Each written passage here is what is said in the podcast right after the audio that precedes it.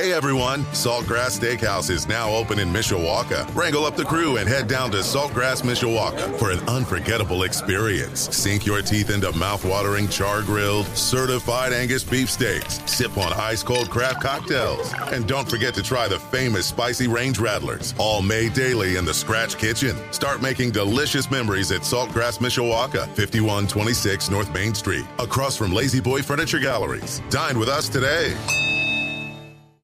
From our WSBT radio studios in downtown South Bend. Let's go! Come on! Welcome to Budweiser's weekday sports beat. Wow, don't blink. A lot of major intestinal fortitude going on here. On your home for Notre Dame football. Knocked down by Wooden. The game is over. The Irish is upset. Florida State. Notre Dame is number one. And Notre Dame basketball. Number one ranked UCLA Bruins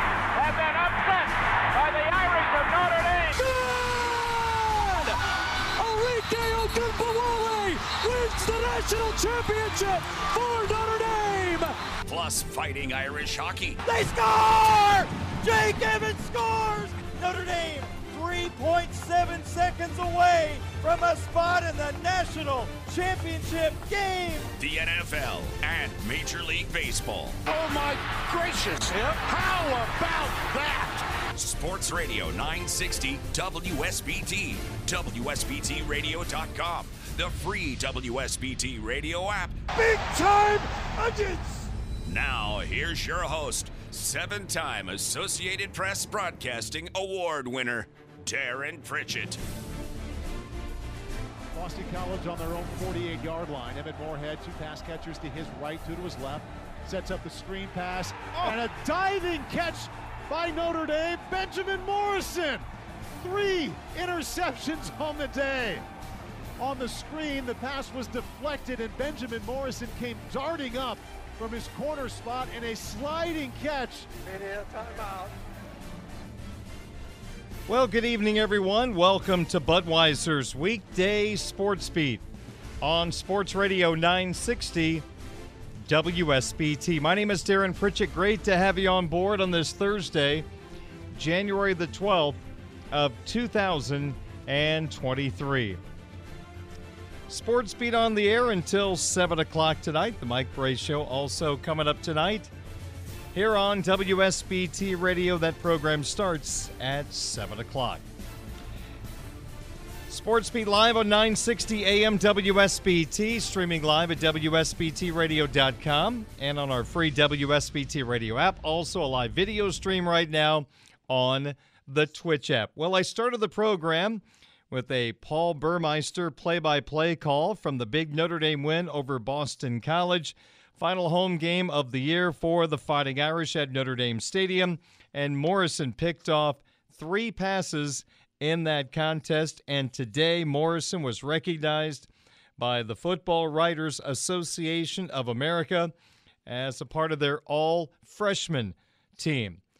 Morrison tied for third in the country in interceptions with 6 3 in the same game against BC to tie a school record most interceptions by a Notre Dame player in a season since Manti Te'o had seven back in 2012, and he was a finalist for the Heisman Trophy that season. And for the Fighting Irish, four consecutive years with a player on the Football Writers Association of America all freshman team. 2019 defensive back Kyle Hamilton, 2020 running back Kyren Williams, 2021 offensive tackle Joe Alt. When you think about the 23 defense, right now, one of the first names that comes to mind is Benjamin Morrison. No more Isaiah Foskey, the Ademilola twins. No more Brandon Joseph at safety.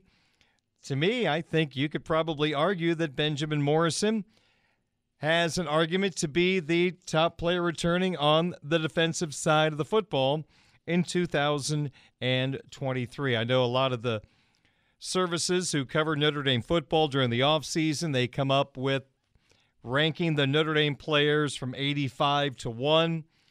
I think there's pretty good chance Morrison will be in the top 10, and I would say there is an outside shot. He is the top defensive player. Some may go with Cam Hart. Who knows? Maybe someone goes with one of the linebackers. At the very least, Morrison will be in the conversation. So, nice award for Benjamin Morrison today. 10 minutes after 5 o'clock here on WSBT Radio. On Tuesday's program, Mike Singer, the Notre Dame football recruiting insider, Blue and Gold Illustrated, blueandgold.com, joined me. We talked about CJ Williams, the wide receiver from USC, who had jumped into the transfer portal. Only four catches this year for USC and a visit to Notre Dame, but CJ Williams has picked Wisconsin this afternoon. So Notre Dame has been a finalist for Williams during the recruiting process and during the transfer portal recruiting process, and they have come up short on both occasions. So CJ Williams, the former USC receiver, will play for Luke Fickell in Wisconsin. An interesting offseason for the Badgers, let alone changing coaches. They have brought in three different transfer portal quarterbacks to compete. They've got a pretty good receiver to throw to, at least potentially, in CJ Williams. All right, that's a couple of notes today. Also, we need to mention the Blue Gold game Notre Dame has announced. Put it on your calendar Saturday, April the 22nd. No start time has been announced. Normally it's 12, 12:30, and we'll have the play-by-play of the Blue Gold game right here on Sports Radio 960. WSBT, hopefully it'll be 65 degrees and sunshine for this year's installment of the Blue Gold game. It is 512 at Sports Radio 960 WSBT. The first pitch and the first pitch of the night. And we are ready for the first pitch. Into the windup in his first offering. Just a bit outside. He tried the corner and missed.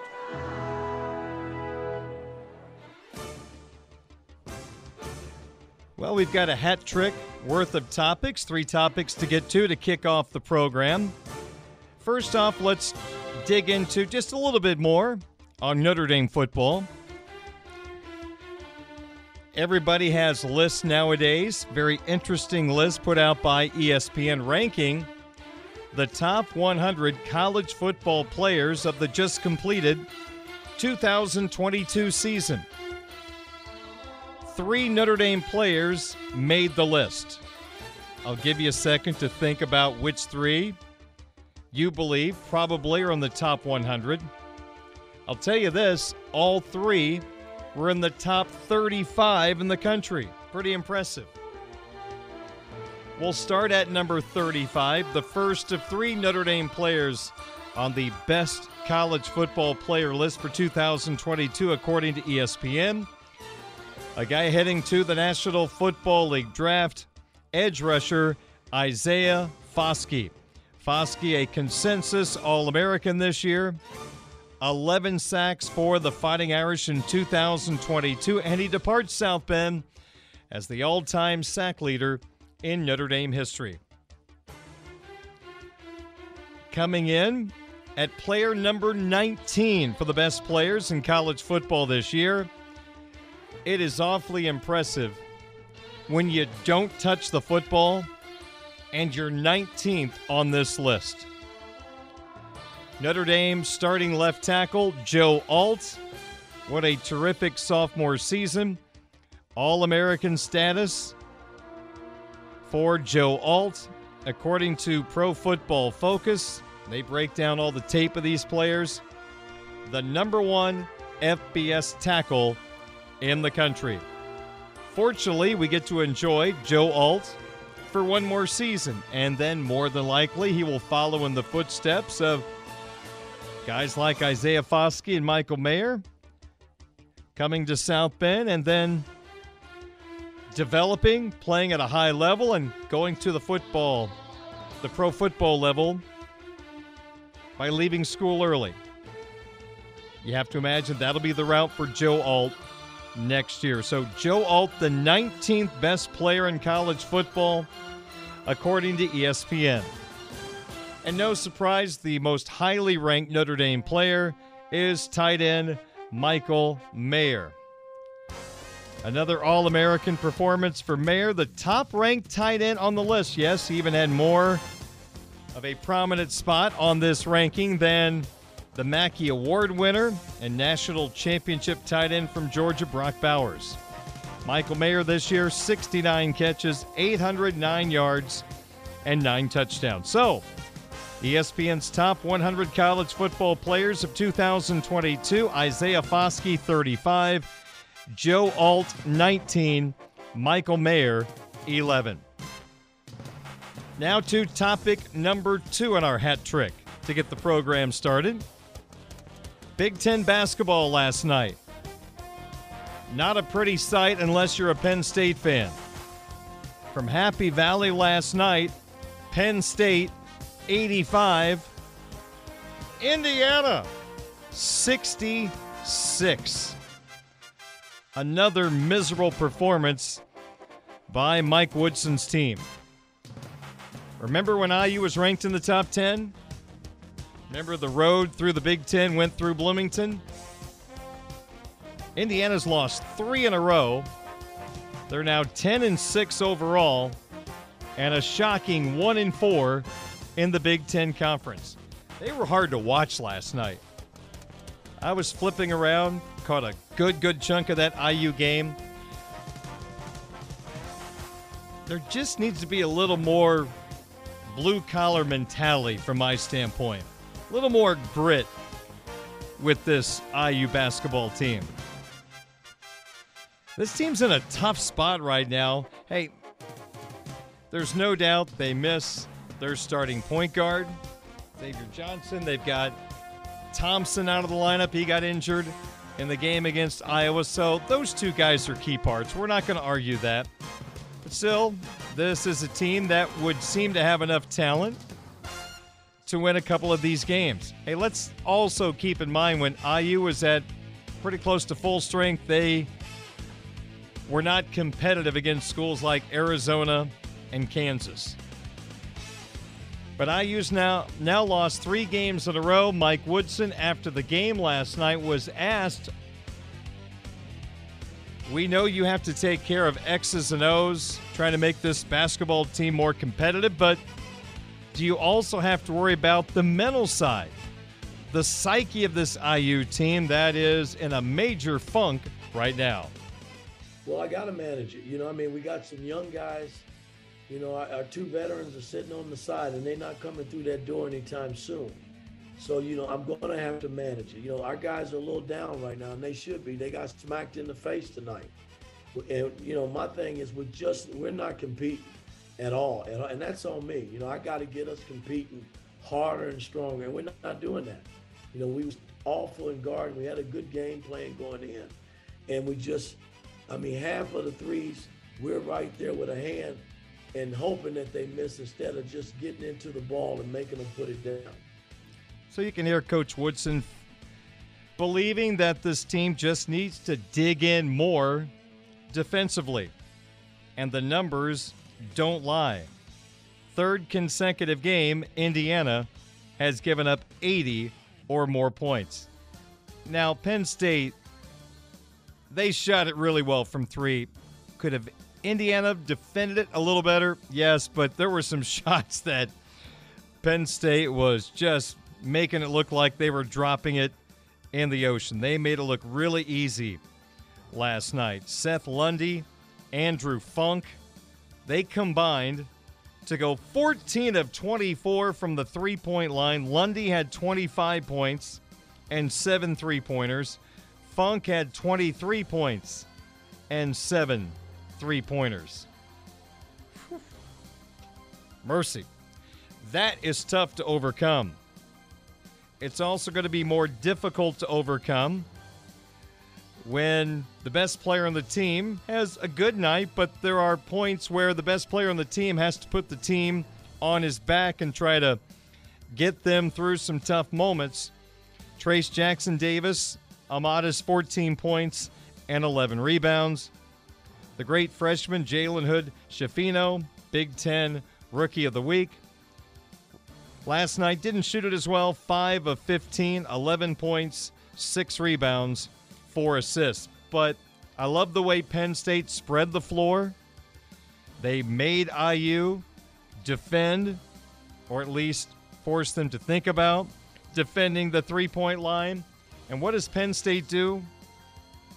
They go 18 of 31 from trifecta land for 58.1%. Coach Woodson, what up? Well, uh, half of them, I got, like I said, I got to go back and look at the film tonight. Half of them, I know we were right there. And you just raise a hand, that ain't good enough. That's totally not good enough. If you're right there, you got to get up one more step and make them put the ball down. And we weren't, we just weren't doing that. Hmm. Well, at least Mike did not have to worry about the opposing coach last night crossing the center line to yell at himself and the rest of the coaching staff. Definitely weren't playing Iowa. So here we are. There were a lot of people from the IU media base that really felt like this was going to be an awesome team. The national media voted Indiana very high in the polls to start the year. This was a top 10 team. But now they're 10 and 6, 1 and 4 and they are really reeling. Head coach Mike Woodson, I thought, was asked a pretty fair question last night. Why is this thing falling apart? We're young. Two of our veteran guys are sitting on the sideline that we truly depend on. You know, I mean that that plays a major role in it right there. But again, I'm not using it as an excuse. I told these young guys when we got them this year, you got to grow up quickly. And it ain't just the young guys. You know, the Millers, the Geronimos, the Galloways, they are senior guys. They got to step up and play and give us more. And I thought that they were, I thought Gallo competed, but, you know, Ger- Geronimo was all over the place. I thought Miller was all over the place. So, I mean, we got to get, we got to get something from those guys. Those guys. I can't put it all off on these freshmen. I'm not going to do that. Okay, couple things. First off, I beg every single college basketball coach in the country please stop saying you're young. To a point, outside of Notre Dame, everyone can say that. We're young. Oh, stop.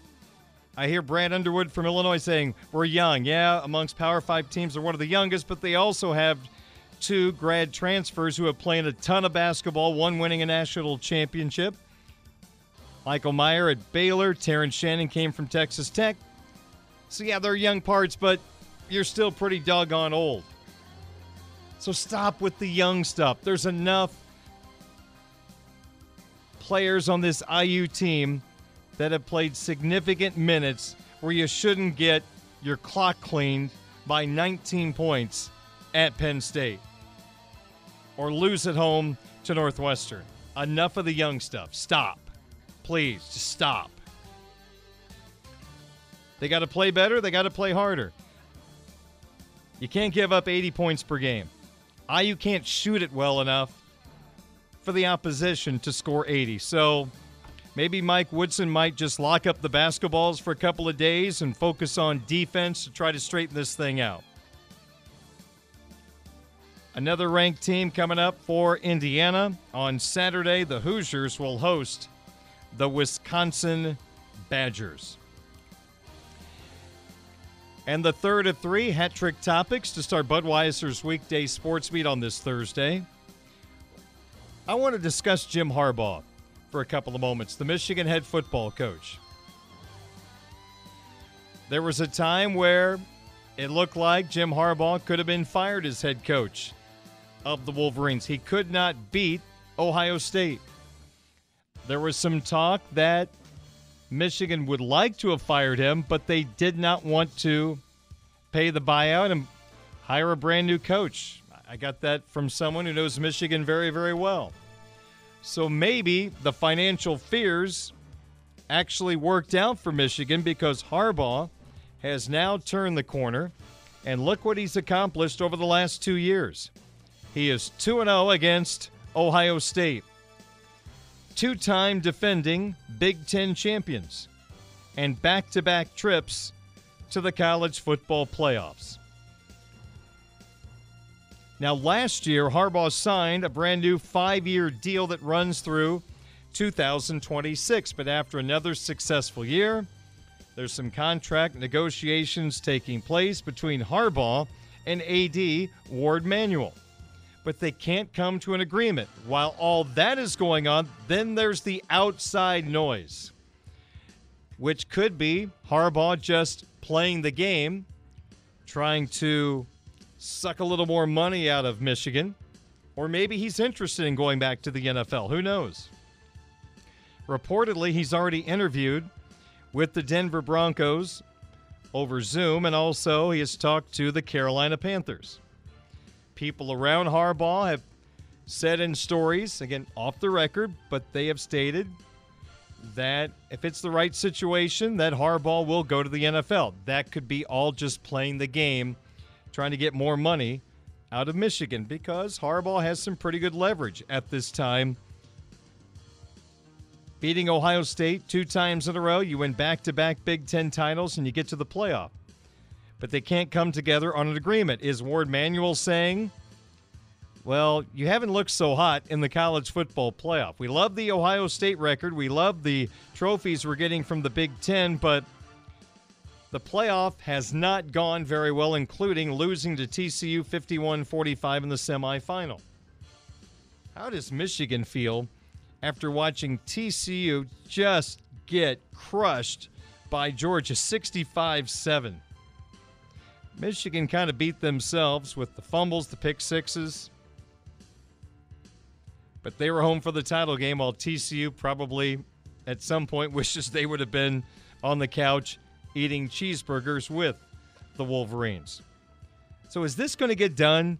Is this going to be the end of Harbaugh at his alma mater? Is he going back to the NFL or is he just playing Michigan right now and trying to use the NFL as more leverage? Well, right now, Harbaugh is the, reportedly the 12th highest paid college football coach at $7.05 million. I've read he makes about $2 million less than Ohio State head coach Ryan Day. That's significant when you've beaten him two consecutive years. We won't talk about the overall record. We'll just focus on the last two years. Harbaugh against Ohio State. Maybe there is some movement today in the negotiations as Michigan President Santa Ono has gotten involved in the negotiations, trying to help Warde Manuel get a deal done with Jim Harbaugh. It is so hard to read Jim Harbaugh he's changed so much. When he was the head coach at San Diego, and at the time he was at San Diego, my good friend Bob Kamel was a co host on this program, and he was around Jim at Michigan. And we had Jim on the program, I believe, twice. And it was like a normal conversation. You know, today we just see the quirky Jim Harbaugh the hat, the glasses, the khaki, the whistle, the weird answers. He wasn't like that on our show. He was just kind of a quote unquote normal guy having a conversation with us. Now it's just so different. It's like it's staged. There's like a reason for everything he does at this particular time. I'm a diehard Denver Bronco fan, and I'm not really sold on this whole Harbaugh thing. If it happens, I'm not going to have anything to say. I'm just going to let it play out. The Walmart ownership group, they've done pretty well in business. I'm going to let them make the proper decision, but it just makes me uneasy because of the quirkiness he brings. So, anyway, Michigan, the negotiations continue. The fact the president is now involved, maybe that is a sign that Michigan is desperately trying to keep their head coach, and Harbaugh sitting in a pretty good spot at this particular time. So, our hat trick topics to start the program today three Notre Dame players in the ESPN Top 100 College Football Players of 2022. Isaiah Foskey at 35. Number 19, Joe Alt. Number 11, Michael Mayer. We talked about Indiana's defense. Ugh. Penn State 85, Indiana 66, and the saga continues between Jim Harbaugh and the Michigan Wolverines. It doesn't sound like the Colts are interested in Harbaugh. Some link the two because Harbaugh, of course, played in Indianapolis. But if something's happening between the two, it's really, really off the record. The Colts have been public about when they have completed an interview with a head coaching candidate but we have not heard Harbaugh and the Colts linked, at least publicly. 29 minutes in front of 6 o'clock coming up in a couple of moments. Let's spend some time on the Indianapolis Colts. Their general manager, Chris Ballard, has met the media. He's taking a lot of responsibility for the 4 12 1 season. What about a quarterback in the first round? Would he move up to get his guy? Answers coming up as Budweiser's weekday sports beat continues on Sports Radio 960 WSBT.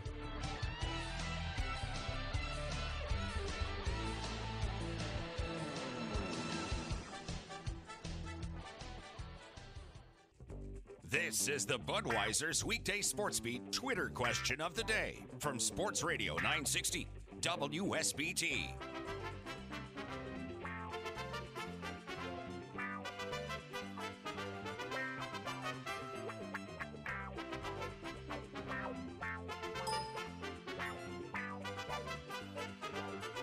536 at Sports Radio 960 WSBT.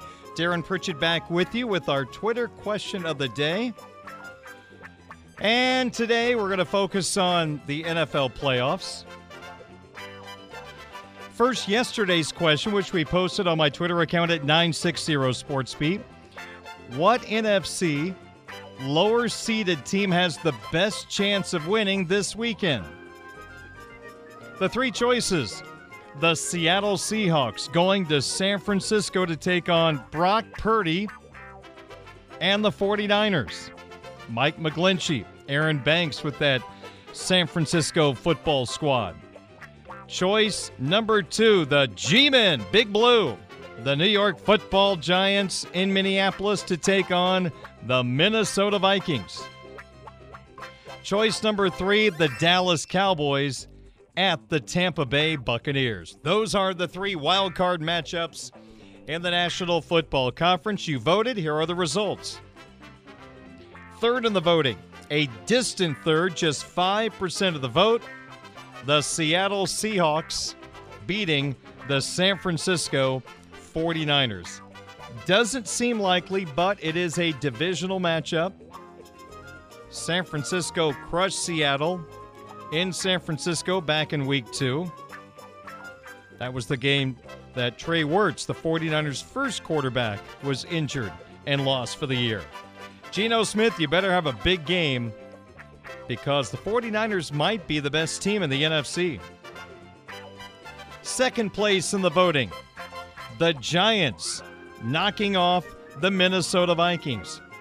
Honestly, this would not be a shock to me. First off, the Giants highly competitive at Minnesota within the last month, losing on a 60 yard field goal. The New York Giants can run the football effectively. The Minnesota Vikings have issues stopping the run. We fully expect the Giants to try to run it right down Minnesota's throats and then hope that Danny Dimes, Daniel Jones, who improved a lot this year, sprinkles in a couple of big plays in the passing game, and who knows, maybe the Giants move on. Giants over the Vikings got 40% of the vote. And winning the vote with 55%, the Dallas Cowboys going to the pirate ship and beating Tom Brady and the Tampa Bay Buccaneers. Tom Brady has never lost to the Cowboys. So you're saying there's a chance in Tampa. This could be Tom Brady's last game. As the Buccaneers quarterback, there's speculation he might play for somebody else next year. Remember, he's already got a deal with Fox to be an analyst. I guess that's in play. But this guy, it sure seems like he wants to continue to play football. Can he beat the Cowboys? You say no. The Cowboys got 55% of the vote. We thank you for voting, and here comes today's Twitter question of the day, which is up right now on my Twitter account at 960 SportsBeat. Which AFC lower seeded team has the best chance of winning this weekend in the wild card round? Once again, you have three choices. Choice number one the Jacksonville Jaguars, the champions of the AFC South, hosting the Los Angeles Chargers. The Jaguars routed the Chargers in LA earlier this year. Choice number two, the Miami Dolphins, going to Buffalo and beating the Bills. If that's going to happen, it's Skylar Thompson at quarterback for Miami. Tua Tagovailoa is still out with the concussion. Choice number three. It's an AFC North divisional matchup that occurred in Cincinnati in the final week of the regular season. And here we go again. The Baltimore Ravens visiting the Cincinnati Bengals. Ravens quarterback Lamar Jackson continues to be out. We expect Huntley to start at quarterback for Baltimore. So, which of those lower seeded AFC teams have the best chance of winning this weekend? Is it the Jaguars in Duval against the Chargers? How about the Dolphins going to Buffalo or the Ravens traveling to Cincinnati and knocking off the defending AFC champion Bengals? You can vote right now, tonight, through the day tomorrow. Just check out my Twitter account at 960 SportsBeat. Budweiser's weekday sports beat is being brought to you by Budweiser and our friends at United Beverage, by Barnaby's of Mishawaka and Granger, now with three locations to serve you. Their newest location on Lincoln Way in the Twin Branch area. It's now open for carryouts. Barnaby's the Family Inn. By the Food Bank of Northern Indiana. By Midland Engineering Company, beginning their second century of quality roofing experience. By the Mishawaka Education Foundation, granting a better future. Pet Refuge, urging you to adopt, don't shop for new beginnings, have happy endings. I promise you some Colts talk. We will do that coming up in our next segment, 542 at Sports Radio 960, WSBT. On Budweiser's weekday sports beat. Don't you guys go anywhere. Plan to put on a hitting display. The center fielder. That boy is good. Number nine. Nine times. Nine times. Nine times. West League champion. Adios! Walk-off home run! Eloy Jimenez! Who prefers to cheer for the birds on a bat. Adios! Goodbye, and maybe that's a winner! Here's Darren Pritchett.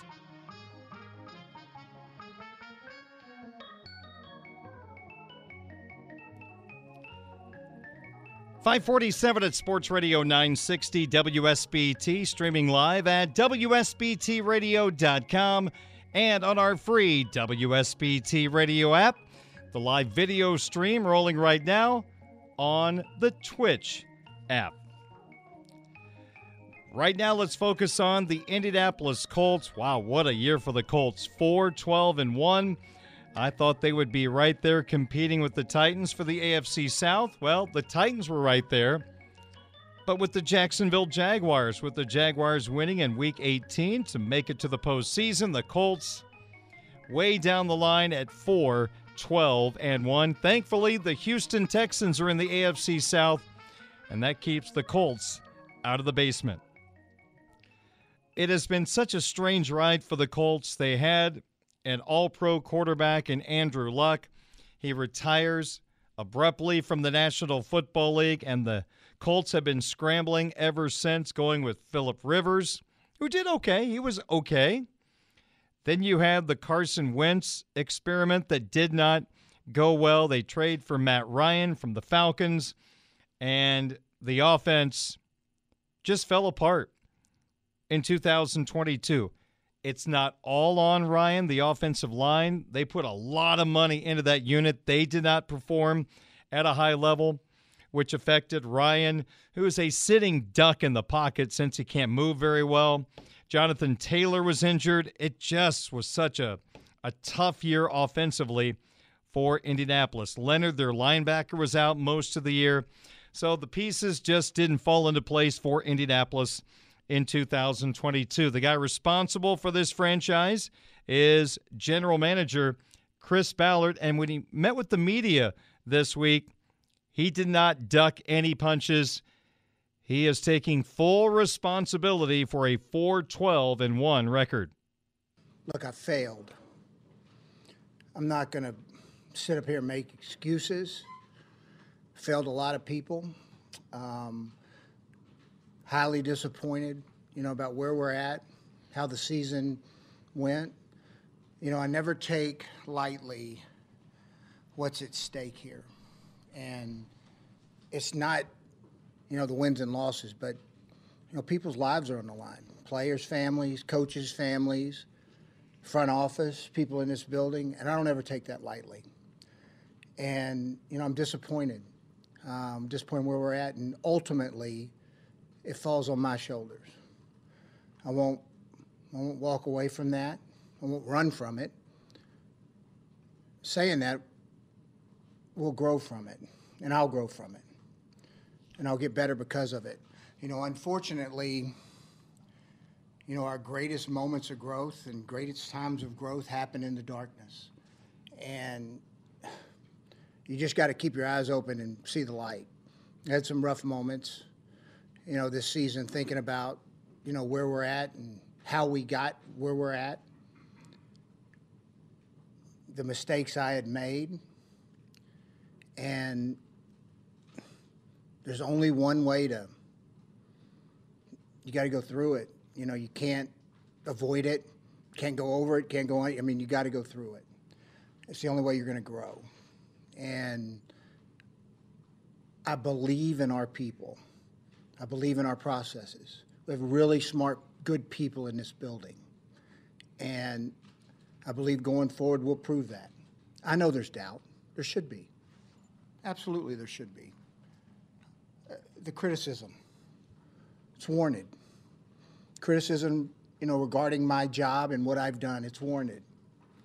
But I'm still, I've not lost any confidence in what we can build here. Chris Ballard talking about his responsibility for the situation in Indianapolis. He mentioned in those comments mistakes were made. He was asked to elaborate more on some of the things that he did that went wrong this year. When you're changing quarterbacks every year, it's tough. It's tough on everybody. It's tough on, you know, the team. And, you know, not getting that position settled, um, you know, has a little something to do with it. Um, and that's no indictment on any of the quarterbacks we have. I mean, let me talk about Matt Ryan. I mean, it's not an indictment on Matt Ryan. Matt Ryan is as professional a guy, player that I've ever been around, and I still think he's got you know something left to, you know, something left to pre, you know in his body to play. Smart, knows how to play the game. Um, you know, looking back early in the season, we, you know, we had some changes to the offensive line, and that's where our struggles occurred early, and you know we just never really recovered from them. Um, and it took us some while to get some continuity. I probably underestimated that. I thought we've been so good up front, you know, for the last few years. I thought with you know the three really good players we had coming back in Braden, Ryan Kelly, and and Quenton, that we would absorb those other positions and they would come up to speed right away, and it just didn't occur that way. And you know that's that's a mistake. Now, I will say mid-season, I did think the line played better. I thought they played better down the stretch. I know they've taken a lot of criticism, but down the stretch, they that wasn't the reason we were losing. Um, the one thing you'll, I mean, it's a fickle game, but and I know people say it all the time, but like more games are lost than won. We lost them. Like you cannot be minus 13 in the turnover ratio and win. You can't do it. You can't be 32nd in the league in the red zone and win. And I think on defense, we either finished 30th or 31st in the red zone. Like those are key areas of the game that you have to perform to be able to win. There's a way to win every game. I've said this every year with whoever you have. I mean, the talent level in this league between teams, sure, there's going to be a few that have low, but it's It's not. I mean, it's not here and here. Well, the mistakes and the inability to win has been a problem for a good amount of time. Do you realize the Colts have not won the AFC South since 2014? In that span of time, every other AFC South team has won it two times. At least the Jaguars, the Titans, and even the Texans. Under Chris Ballard, you go back to 2017, 4 and 12. In the years after, 10 and 6, 7 and 9, 11 and 5, 9 and 8, 4 12 and 1. 6 seasons, a record of 45, 52 and 1, zero AFC South titles, and I think we would all agree if we sat down in the barbershop and had this conversation, it is the weakest division in the National Football League.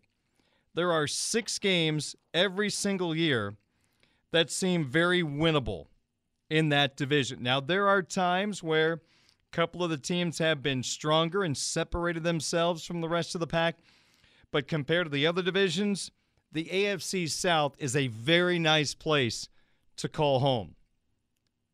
But they've not been able to even hang a banner that says AFC South champions in almost a decade. So it's time for that to stop. The losing needs to stop now, and it all begins again with finding the right quarterback. They have gone the veteran route, hasn't worked out. The team fell apart around Matt Ryan this year. The Colts have the fourth pick in the draft.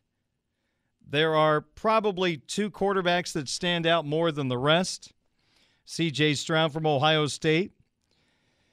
He definitely with the way he played against Georgia, put himself in a really good position. Bryce Young from Alabama, of course. Will Levis, I think people vary on how good he is, the kid out of Kentucky. So there's two, maybe three quarterbacks that would be taken in the top five or the top 10. Where the Colts sit right now, no guarantee they get one of those quarterbacks because number one, Chicago, number three, Arizona likely will trade out, and teams in need of a quarterback will move up. We'll get to that in a second, how that affects the Colts. First things first, should we be surprised if the Colts take a quarterback with their first round pick? Here's Chris Ballard. No, I wouldn't be surprised. I mean, it's the fourth pick of the draft. Um, we aren't. I mean, excuse my language, but we are. We earned that. Um, I don't like earning it, but we did. Um, I've said this before and I think history proves me right. I can take one. We can take one as an organization, and y'all are going to celebrate it and say, We have got the savior for the Colts. And then if he doesn't play well, why'd you take that guy? You got to be right. We got to be right. We understand the magnitude of where we understand the magnitude of where we're at in the draft and we understand the importance of the position. To get one that actually you can win with and to be right is the most important thing.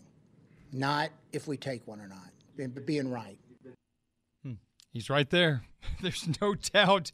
If they take one, fingers crossed. If it doesn't go well, what in the world were you thinking? Here's the important question, and this factors in to how Bears fans may look at the draft. The Colts could be one of those teams calling the Bears about the number one overall pick. Number four is not safe in getting the quarterback you want. The Colts may have to jump up, they may have to spend some draft collateral to get there. The question is would the Colts be willing to do that? Listening to Colts fans on our sister station, 96.1 The Ton, the post game show after Colts games on 96.1 The Ton, you, you get the sense that the Colts fan base feel like Ballard is too conservative in making moves, that he's not willing to put both feet into the pool. He kind of tiptoes in and out. He was aggressive getting DeForest Buckner for a first round pick a few years ago. That worked out amazingly well. They have not made the big move up in the draft to get a quarterback. You just heard him say, won't be surprised if he takes a quarterback in round one with that fourth overall pick or whatever pick he ends up choosing from. But is he willing to move up to number one to make sure you get the quarterback you want instead of, well, this is the only one left. Let's just go ahead and give it a shot. So here's Ballard on would he move up to number one? Would he sell out to get the quarterback he wants? I do whatever it takes. If we if we thought there's a player that, that we're driven to get that makes the franchise and the team better, that's what we would do. Along the same lines, you, you, you have kind of, I think the fans have a, a, um, a depiction of you where you're conservative. Like Yeah. You do trade back a lot, and, and I can understand why. Um, whether it's draft, free agency, trades, whatever, um, do you feel like there's a need to maybe go for it a little more like we have been seeing around the league? Whatever shape that takes.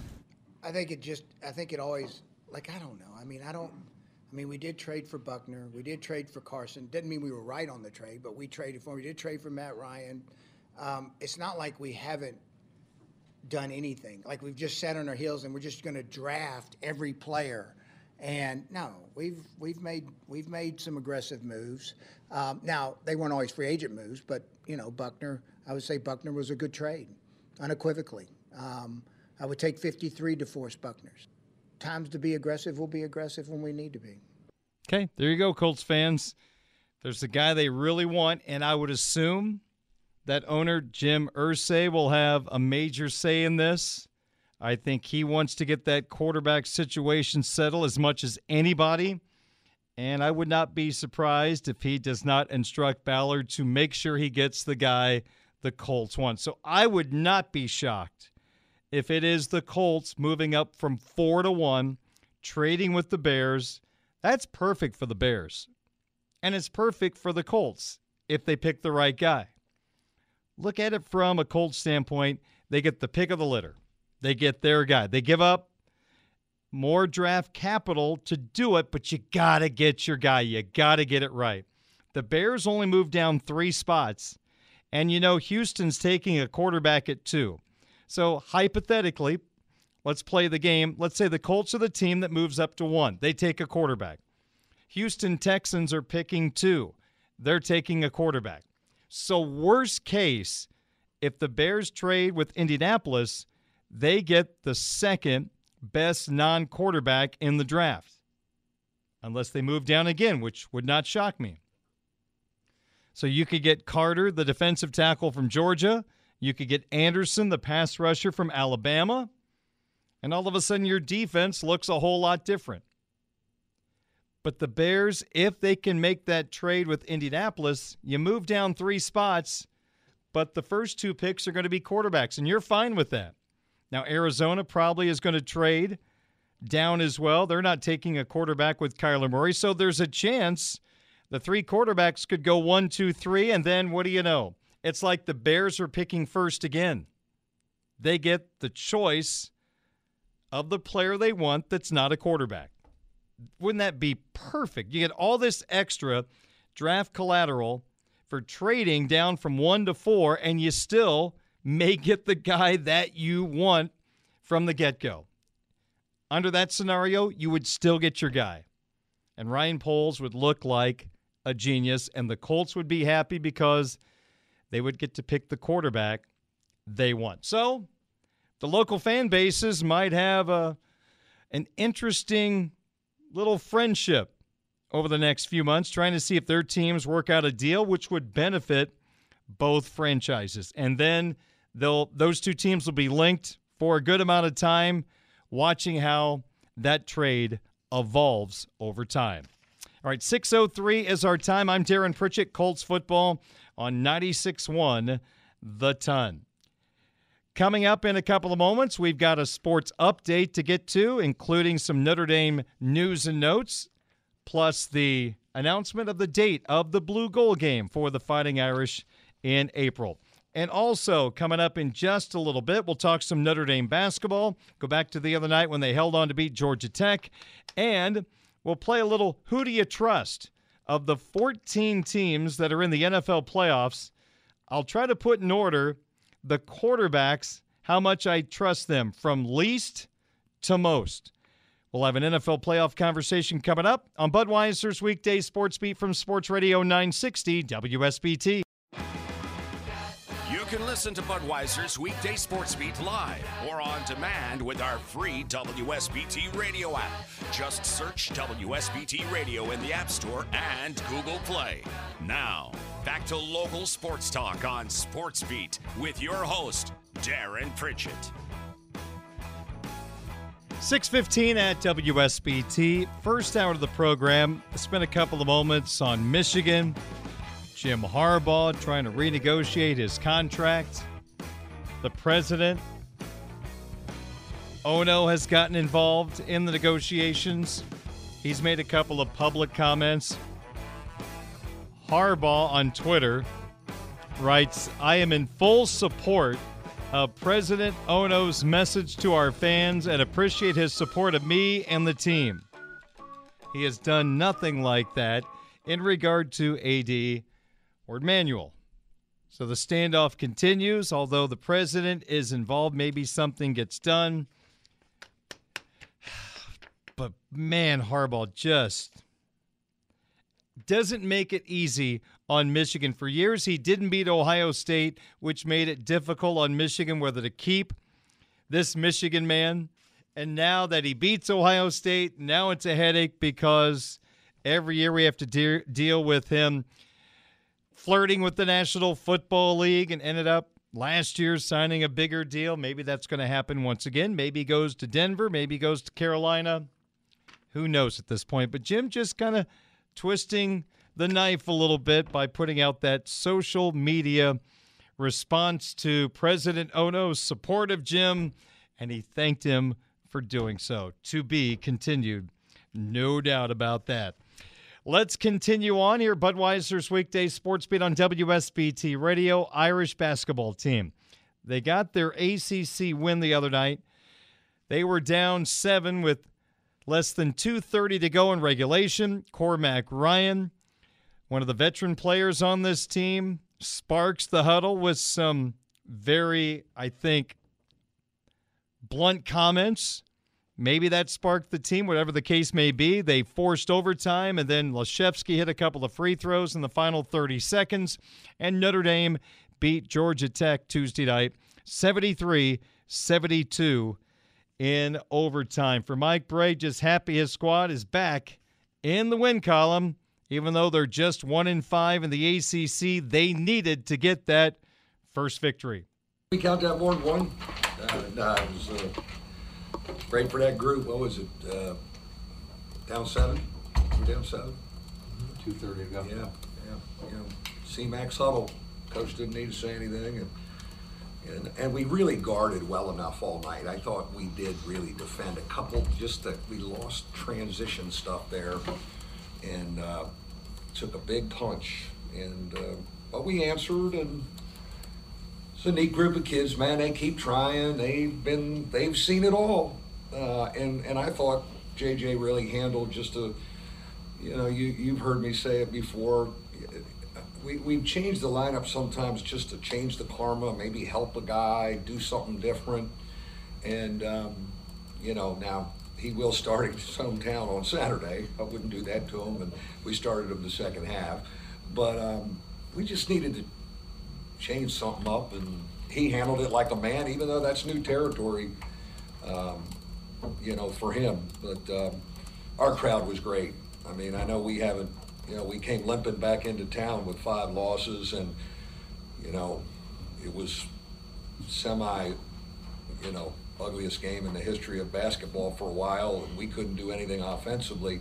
And our crowd really helped us, man, down the stretch to to believe. So I appreciate them. And, um, but uh, you got to start somewhere, and uh, did some neat things. There you go. Mike Brey just happy to get the victory. Said the defense was a little better. Man, I hate to be harsh, but it has to be better. It's not been very good throughout the year. Mike has pointed out not many guys taking charges. I think there needs to be more floor burns with this particular team. Rebounding, we knew was going to be an issue. Going into the season. It's played out. Georgia was plus nine in the rebounding category against the Irish. Now, Georgia Tech shot 40% from the field, 8 of 27 from 3, and 10 of 12 from the free throw line. So that was good enough, and the Irish forced 14 Georgia Tech turnovers. They're not Virginia by any stretch of the imagination. It was a positive step forward. Is Georgia Tech one of the more dynamic offenses? No, I don't think we can put them in that particular category, but I got to be honest. We can't be picky at this point. This was a step forward for this team. They have very little on their NCAA tournament resume, and you got to start somewhere. I know that sounds corny. It sounds like coach speak, but it's kind of true at this point. They just have to start somewhere, and it started with a win over Georgia Tech, and you got to follow that up with a road win against Syracuse. The Irish in desperate need of a win away from Purcell Pavilion. I mean, the NCAA tournament is so far off the radar right now. I'm just saying, in general, this is a place to start. If you're going to make one heck of a magical run, you can't lose to Georgia Tech. So, the Irish were able to put together a really good performance from Dane Goodwin 19 points, 12 rebounds. They got Laszewski with 14. I wonder, I wish I could sit down with a coach of Notre Dame and review game film. How many times a game do they miss Laszewski on that slip, slip screen where he comes out, sets a screen out front, and then rolls to the basket? It seems like two, three times every game they miss him going to the basket. He's going downhill. Ball doesn't find him. Not shooting as many threes, at least as many as I wish he would shoot. He was one of four the other night.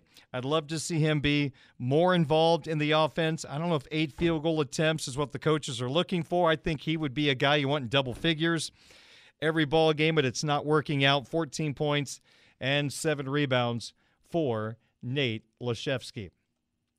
So, a little bit more from Mike Brey. This is just Mike talking about what one win could do for this very old Notre Dame squad. I think it helps us. It really does, and and um, you know, um, and and, and it, I don't know. Maybe we play better when we're completely up against the wall like that, and uh, instead of maybe having a lead or something. I don't know. Um, but but it is a you know, it's certainly a psychological and confident. We're looking for some confidence. We're searching for something, um, and and so you know to see to go in and just be able to celebrate a league win uh, and have to really work to get it and do some stuff. You know, it's my job to sell them that we found something. yeah, that's kind of true. You got to package this. Sometimes for Christmas, you buy a present that may not be that glamorous, but you wrap it extra special and make the president look a whole lot nicer than it is. That's kind of that win. If you watch the ball game or listen to it, first half was not a thing of beauty. It felt like Notre Dame was on 16, 17 points for half an hour. Georgia Tech wasn't scoring a whole lot. The Irish were up 30 29 at halftime and then had to come from seven down with less than 2.30 to play just to get the ball game into overtime. Mike referenced in his opening comments that Cormac Ryan went into the huddle during that timeout, and for the lack of a better phrase, he raised some hell. Team responded, whether it was because of that or not, they got the game into overtime. And here's Mike talking about that down seven timeout where Cormac Ryan took charge. When we're in that timeout and we're coming in there after they punched us, I'm like, ooh. You know, one of the one of the things that it is miserable about this job and, and being it, you have to think about what you're going to say if you lose. You can't not you, you can't not be prepared for that. Even at two o'clock, you got to go. All right, how do I pick them up if we don't get it. And that sucks, especially when you're 0 and 5. And uh, hey, at that timeout, I'm going like, ooh. So to work out of it and have some positives, it's how fragile a season is. It's just amazing. So um, let's head to Syracuse and shoot it over the zone. I think personally, at times, I wish this team had a little more fire on the floor. Cormac Ryan will show emotion. You'll see him clapping his hands or pumping his fists, giving out a, a howl every once in a while. But this is a, a pretty quiet team. Dane Goodwin is all business, but does it in a quiet way, which isn't a bad thing. Nate Laszewski is very quiet.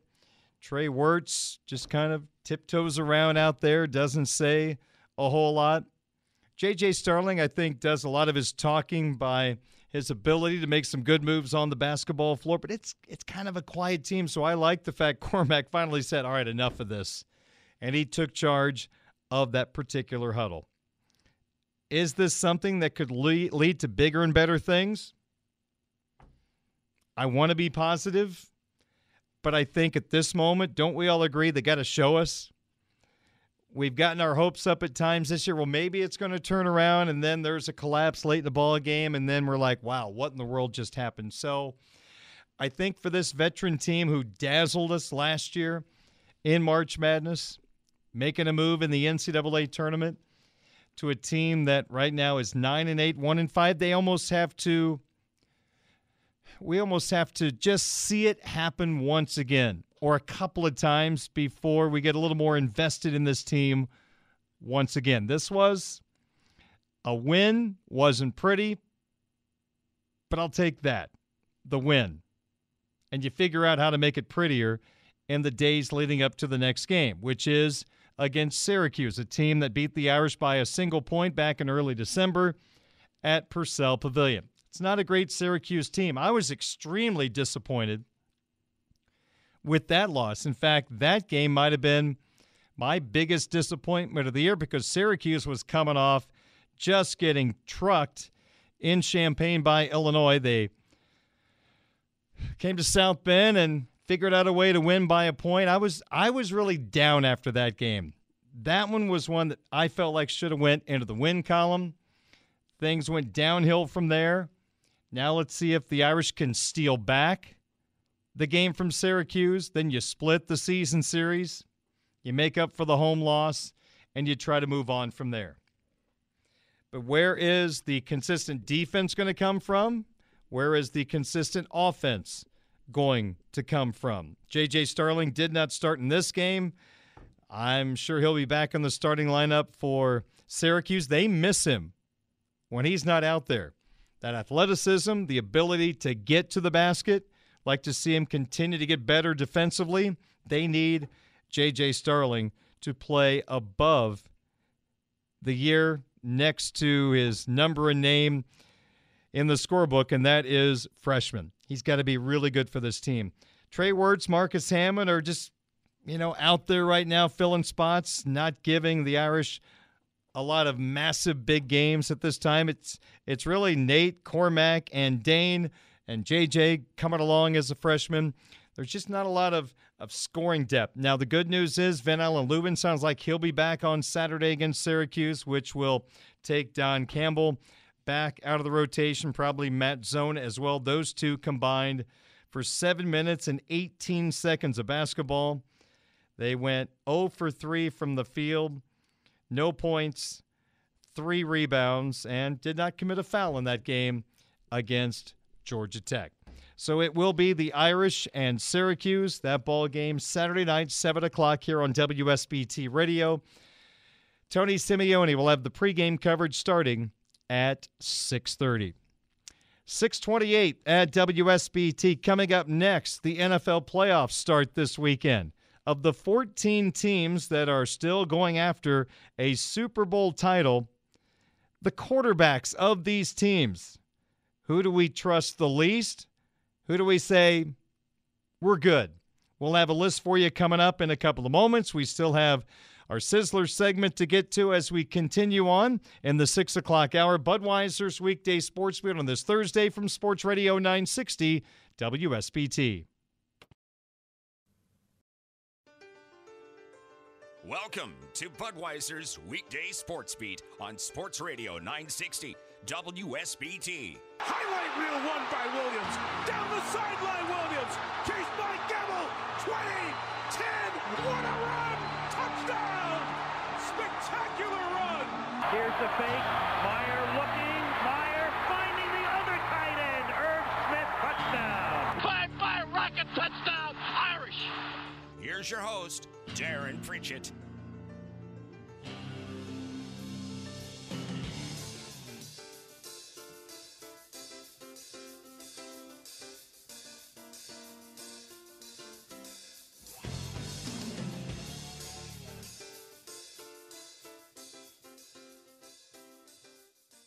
And welcome back to Budweiser's weekday sports beat on your home of the Fighting Irish Sports Radio 960 WSBT. The NFL playoffs coming up this weekend right here on WSBT Radio to get you into the mood for the NFL postseason.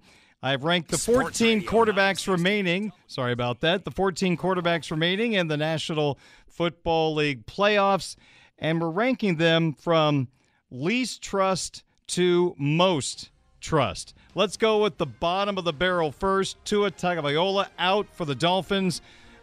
Still dealing with a concussion, still in concussion protocol. So Skylar Thompson at quarterback, and he's facing the Bills. That's why Thompson is the least trusted quarterback at 14. At 13, not too far ahead, is Tyler Huntley, the Baltimore Ravens quarterback. Lamar Jackson still dealing with a PCL injury. He has not played in over a month and it's going to be Huntley going to Cincinnati to take on the Bengals. Huntley's played a little more. I think the Ravens have more of a shot against Cincinnati than the Dolphins do against the Bills, so Huntley at 13. So that's kind of my fourth tier. Then I've got six quarterbacks in the third tier.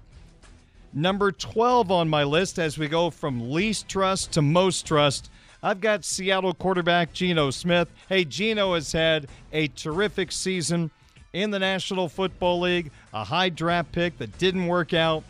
He's been a backup quarterback, got his chance in Seattle, and had a great year for the Seahawks, but he's going up against that tough 49ers defense. That's why Geno's at 12.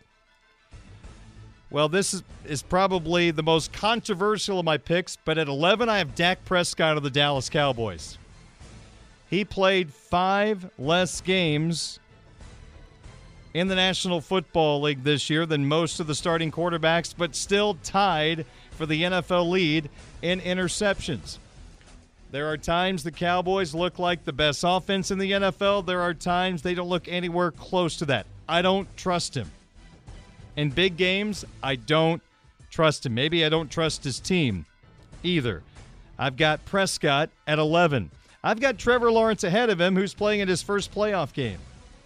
Lawrence is looking like the franchise quarterback coming out of Clemson.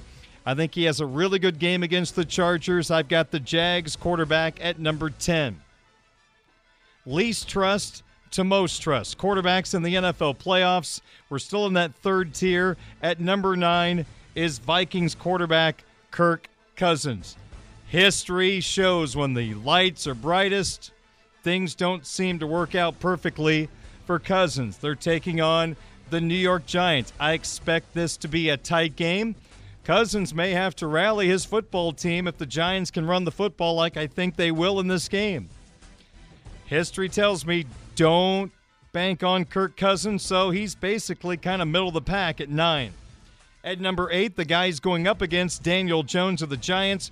Who would have thought at the start of the year, A, we'd be talking about Daniel Jones and the Giants being in the playoffs, and B, that Daniel Jones would be a quarterback that I actually trust more than a handful of other quarterbacks. He's looked good this year, and the Giants wide receivers have been either traded or banged up this year. He's got Saquon Barkley. Man, ride that Penn State running back throughout the postseason. I've got Jones at eight, and I think he can do some damage against the Vikings at seven. How about a rookie quarterback, Mr. Irrelevant, Brock Purdy of the 49ers? How can you not trust him at this point? He throws two touchdown passes every game, has not made many fatal mistakes so far. He is rock solid. Mr. Irrelevant, he's Mr. Relevant. Brock Purdy, number seven on my list. Quarterbacks left in the playoffs least trust to most trust. We now go to the second tier. There are two quarterbacks in this tier. This guy, it was hard to find a spot for him. Justin Herbert of the LA Chargers, I've got him at number six, averaging over 290 passing yards per ball game. I think it's more about not trusting his team more so than Justin Herbert. I think he's the guy that's going to have to play extremely well for them to win in Duval against the Jaguars. Plus, one of his better wide receivers, Mike Williams, a little dinged up from the Denver game last week. At number five, he could be the MVP of the NFL, Jalen Hurts of the Philadelphia Eagles. Dangerous running the football, has had a great year throwing it. His wide receiving corps has been terrific. A.J. Brown, DeVonta Smith. They've got a solid running game. It's hard to put Hurts only at five, but when you see the other quarterbacks left, you kind of see why. My top tier has four quarterbacks. And at number four is the GOAT. Tom Brady going after his eighth Super Bowl title, back with the Tampa Bay Buccaneers. That offense has not been able to run the football this year, which is going to put a lot of pressure on Tom to come up big. Nobody gets rid of the football quicker than Tom Brady. And with that offensive line in question, that's a good thing. Former Irish offensive lineman Robert Hainsey, the starting center right now for Tampa Bay. I've got Tom Brady at number four. Least trust to most trust. At number three, I like this guy more and more. Joe Burrow of the Cincinnati Bengals. He's got a swagger, he's cocky, and he's really good. The problem is the right side of their offensive line is really banged up, and I'm wondering if Baltimore might be able to put enough pressure on Burrow to cause him issues in this game. But he showed what he can do in the postseason in the big moments last year. I'm confident Burrow will come up with a pretty good game against Baltimore. I've got Burrow at number three. Number two, Josh Allen of the Buffalo Bills trying to get to the Super Bowl for the first time. He's not number one because he throws a lot of interceptions, including in the red zone. He gives away a lot of points. Even though that Bills team, I think, is still the best in the AFC, can't make those mistakes in the postseason when you're playing the other elite teams in your conference. Number one, Got to go with Patrick Mahomes because he doesn't throw many of those big interceptions. Has a Super Bowl title. He's been to two Super Bowls. He's the guy I trust more than any other. NFL playoffs right here on WSBT Radio. Sports wagering talk next on Sports Radio 960 WSBT. Hey everyone, Saltgrass Steakhouse is now open in Mishawaka. Wrangle up the crew and head down to Saltgrass Mishawaka for an unforgettable experience. Sink your teeth into mouth-watering char-grilled, certified Angus beef steaks. Sip on ice-cold craft cocktails. And don't forget to try the famous spicy range rattlers, all made daily in the Scratch Kitchen. Start making delicious memories at Saltgrass Mishawaka, 5126 North Main Street, across from La-Z-Boy Furniture Galleries. Dine with us today.